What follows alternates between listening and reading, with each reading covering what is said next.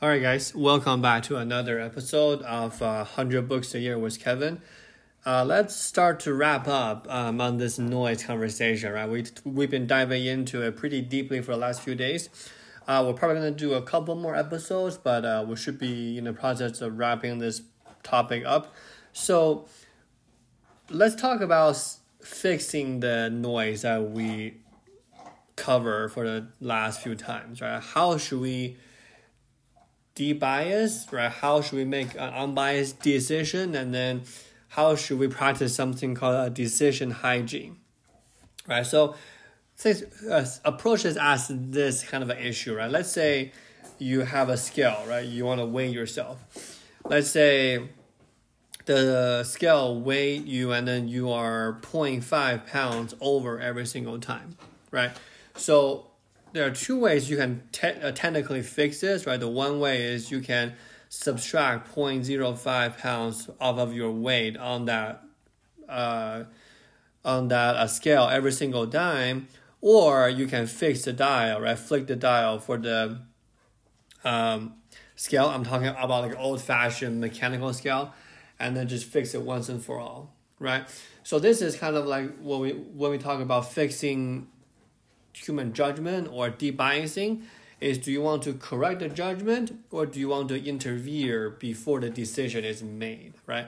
So correcting the judgment meaning that you you know uh, subtract 0.5 pounds from your uh, scale every single time or do you want to kind of change the way that uh, before the de- to the decision to uh, make sure that there's less noise in your decision after you do you've done that right so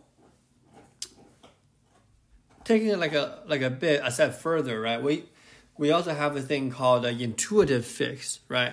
So that is part of the correcting fix. Let's say a product might take three months, but you you might want to ask for four months of time just to use it as a buffer, right? Or we have these things called nudges, right? If you are you know interested in behavioral uh, economics, read uh, Nudges. It's a book by Richard Teller, Richard Thaler. Um, he talks about a lot of, of, different nudges in that particular situation, right? For example, um, put the healthy food in a prominent position in a grocery store so people will, will buy more, or automatic uh, enrollment into a, re, a pension plans or, or retirement plan savings, right? So that is an easier way to fix it, right? Just uh, dialing the, the uh, scale back 0.5 pound every single time. That's very, very easy. Uh, most most people can do it, right? It's called a corrective behavior. But the thing is, is teaching people to be aware of the uh, of biases is hard, right? So like the idea of uh, fixing it or getting a sense of it before the judgment is really, really hard right? So here's what we mean by that. Um, if we are thinking about the forecasting industry, right, um, or kind of in a sense either in a what uh, uh, weather forecast or political forecast, right? Like they usually say, okay, seventy percent of rain, right, or seventy percent chance of this candidate is going to win, but they might have a buying, uh, they might have a blind spot. So what can a decision maker do to observe and support and trying to eliminate those, those noises? Um, Danny argued that there are two things that we can do. Right, we can become a decision observers. So here's what he means, right? Either you're a supervisor, right, like just watching over other people, or um, the each team member will have like a bias busters I think that uh, it is pretty fun to, to call it like a bias busters, right? So um, kind of have a person there um, on the outside or on the team who monitors the behavior, make sure that we're not being biased and be the devil's um, be the devil's um, advocates, right? Or have like an outside facilitator in a sense, uh, hire a third party, right? I think um, the accounting world does it very very uh, much in their practices.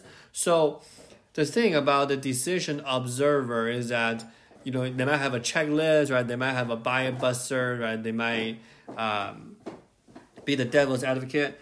Uh, it's really good, but that is a tough job that I think not very many people want to take because of the political capital that, that uh, that's being caused, right? Like you know, I, that person is probably not going to be very likable, but I think it's very very important part of the uh, situation of the decision making.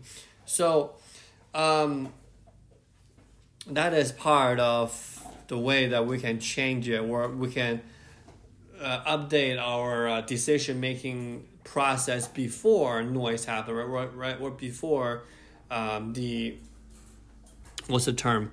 The uh, judgment cost decision happen. So let's talk about this, right? There's also a concept that Danny introduced called the decision hygiene. So think about personal hygiene, right, we're, we're, we're thinking about like maybe shower uh, every day, right, or wash your hands. So the thing about decision hygiene is in a similar mindset where the goal is to prevent the unspecified range of noise before they occur. It's kind of like washing your hand, right? You don't know which germ exactly you're washing off, but you know that washing off your hand will cause the germs to fall off, right? So if you adopt a couple hygiene measures for reduced noise, then you're gonna be kind of like good for the long term, if that makes sense. Um, so how should we practice this whole decision hygiene situation? Danny argues that uh, we need to have a structure in terms of a complex judgment. Um, we cannot just go, okay, let's go with the flow, right? So we need to de- to have a decomposition, right? Like break down the decision components, focus on the importance in the components, and then really use it as a roadmap, right? To see what kind of a data is needed for us to collect the information and judge how well are we doing right? And then in terms of getting a structure for complex judgment, we also want to make sure that we are independent and then we're delaying holistic judgment as well. So what that means is we want to make sure that everybody has their own uh, own uh, uh, uh opinion. There's less groupthink as possible, and then we want to make sure that we avoid or delay getting the whole black and white kind of a scenario in the results. So let's use interview as an example, right? Because noise in the interview, we talked about it before, it's it, like it can be a lot. So let's say um, there is some noise in terms of determining how quickly will the person adapt to the role, right? So, so, so that is a form of error in job performance.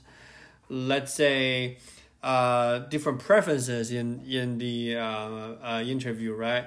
the interviewer typically prefer people of their own race. They probably uh, really looking at looks, like looks matter, right? The first impression matter as well. So different interviewer can have different opinions about the same interviewee, right? We talked about that be, before. So let's use a quick example. I love this example, right? So let's say hypothetically a CFO only work at a job for, uh, at a company for a few months and then he left, right? So when I CFO was you know sitting in front of you to to uh, get a job that you're offering, you might ask, hey, um, why did you leave that company so quickly? Like, cause you just got hired as a CFO. Like, what happened there, right? So let's say uh, let's say the CFO say, yeah, I had a, a you know a strategic disagreement with my CEO and then I just have to leave the company because we just cannot work together. Okay, so consider that sentence, right? So there are two possible interviewer, or maybe more than that, but the two dominant possible interviewer response, right? So the first interviewer might say, "Huh, okay, I don't like him because he likes to he, uh, he likes to challenge the CEO a lot, right? That's normal, right? Like, yeah, like sounds like uh, this person is hard to manage." right? If the second interviewer might be thinking, uh, I like this guy, right? This is kind of where I personally fall under. Is that yeah, I like him because he's he he uh, he is a independent thinker. He has the maturity to work with the uh, CEO, and then I really like the fact that he actually go out and you know uh, and voice his con- uh, concern and then voice his opinion and then in, in the end, it didn't work out, but I like that trait about them, right? So, oh, sorry guys. So that's it, guys. All right, we're, we're gonna call it call it uh, today. My puppy is barking, but this is decision uh, hygiene, and then we go from there. Thank you guys. Bye.